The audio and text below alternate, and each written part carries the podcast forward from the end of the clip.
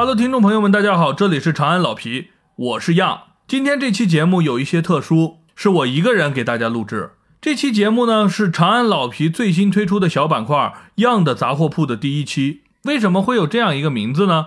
因为我想给大家分享一些我日常所见所想，还有一些冷知识小故事，所以我起了这样一个名字。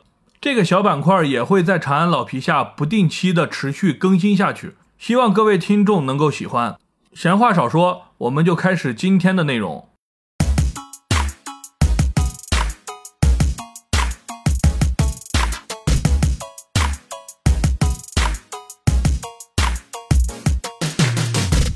今天想给大家分享的内容呢，是屋子里为什么不能打伞？哎，为什么会有这样一个题目呢？是因为前几天西安下雨，晚上我在楼下吃饭，邻桌是一对母子，小孩三两口就说自己吃饱了，然后就开始玩瓶瓶罐罐啊这些东西。可能是后来觉得无聊吧，又把手边的伞拿了起来，咔嚓一下，直接就在屋子里打开了。他妈本来正在吃饭，哎，听到了这个声音以后，一把把他的伞夺了过来，然后就说不能在屋子里打伞，小心长不高个儿。哎，我一听以后呢，我就觉得特别的有趣。为什么呢？是因为我小的时候啊，我奶也是这么跟我说的。那天我正在屋子里打开伞玩，然后我奶发现了，一把夺过了伞，然后给了我一个飞腿，说道：“不要在屋子里打伞，长不高个。”之后呢，我就再也没有在屋子里打开过伞，然后有幸长到了一米八二。有的时候我也在想啊，如果第一次我就没有打开伞的话，可能我现在已经一米八九了。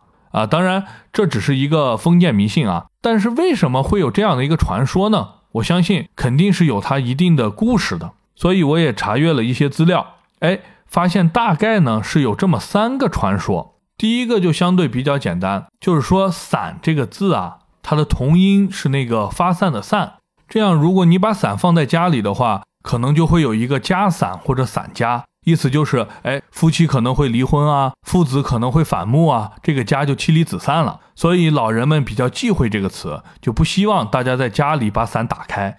第二个传说呢，就相对来说复杂一些，就是古时候啊，人们的房子一般来说都是茅草屋或者说瓦片房，相对来说不那么坚固，下雨天有可能会漏雨，于是人们就向山神祈求自己的房子不会漏雨。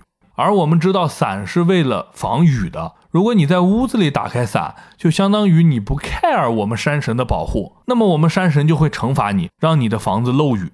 所以人们就警告大家不要在屋子里打伞，会失去山神老爷的保护。所以就有一个传说，就是不能在屋子里打伞。最后一个传说呢，相对来说就恐怖了许多，是说伞是可以收鬼的，尤其是黑伞。就是我们在外面阳光照射之下呢，这些阴气的东西呢，它是不可能存在的。于是呢，它就会躲在树荫处和墙角处。如果你打伞经过，它们就会趁机附着在你的伞内。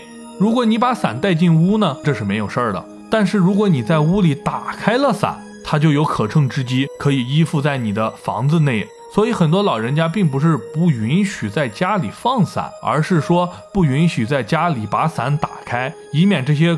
不太干净的东西啊，可以趁虚而入，所以呢就不允许大家在屋里打伞。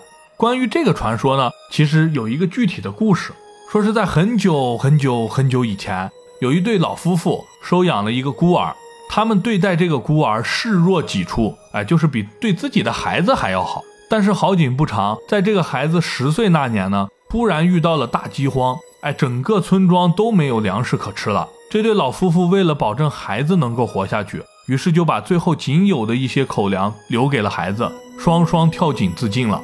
孩子呢，虽然伤心欲绝，但是还是凭借老两口留下的粮食存活了下来。后来等到孩子长大之后呢，他就逐渐忘掉了养父母的面貌，因为毕竟那时候他才十岁，而且也过了这么多年。于是呢，他每每到深夜呢，他都感觉非常的自责，因为自己竟然连自己的养父母都记不住了。后来他实在是悲痛不过啊，就有一些人跟他说，山上有一个活神仙，哎，能掐会算，而且法力无边。于是呢，他就跋山涉水找到了这位活神仙，讲述了自己的故事。活神仙听完之后呢，也是非常同情他，于是就给了他一把黑色油伞，让他带回家，在晚上丑时到老夫妻自杀的那口井旁。这人回去之后呢，觉得有一些奇怪，将信将疑。但是还是在晚上丑时来到了枯井旁边，撑开了这把大黑伞。果不其然，养父母就突然出现在他的面前，哎，跟他拥抱痛哭起来。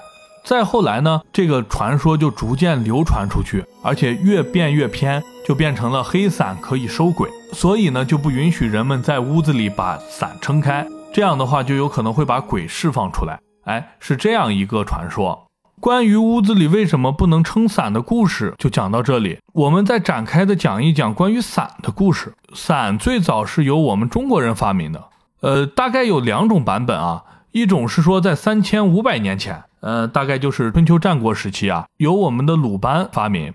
呃，具体的内容呢，还是有一个小故事，说是鲁班经常给乡亲们在乡间干活，乡间离家里很远，回不了家，中午可能就吃不上饭。他的老婆云氏呢，就非常心疼他，于是每天都要到田间给他送饭。但是呢，经常会有下雨的情况。就会把云氏淋得湿透，她老公呢就很心疼她，于是呢就在沿路修建了许多个亭子，用来给他的老婆避雨。但是我们知道亭子不可能修建的密密麻麻，不然呢就成长廊了。于是呢还是有时候会被淋湿，或者说在亭子里等雨啊，等着等着饭都凉了。有一天呢，云氏就在那自言自语，说到如果有一个移动的小亭子能带在身边，这一句话呢突然就激发了我们鲁班，于是呢他就发明了伞。哎，这是第一种说法。这个说法呢，我是不太信的啊。为什么呢？是因为伞补读灯，哎，就是竹字头底下一个登录的灯，它是什么意思呢？是一种长有柄的斗笠。如果是亭子演变而来的话，它应该是一个随身的小亭。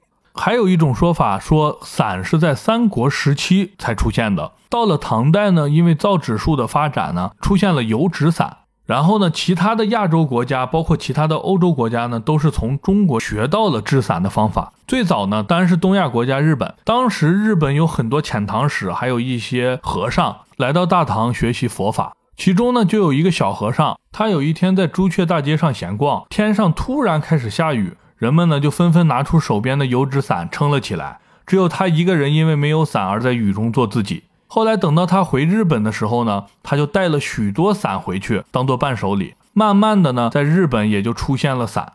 而欧洲最早出现伞呢，应该是在十七世纪，也是有一个故事。一七四七年呢，有一位英国医生，名字叫乔纳森·汉威，他在广州街头闲逛的时候呢，发现当地人在用一种黑色的纸油伞，于是呢，他就买了几把带回英国，并且长期使用下来。大家知道，欧洲人相对来说更崇尚一种自然，不喜欢在雨天打伞，觉得淋雨呢是一种自然的行为。所以医生带回伞之后，在伦敦使用呢，是遭受了大家的辱骂，甚至是攻击的。很多人拿石块击打他，觉得他会带来一些不好的东西。直到后来，伞已经在贵族中流行了，普通的民众还是不喜欢打伞的。而且贵族打伞也不是为了避雨，而是彰显自己的身份。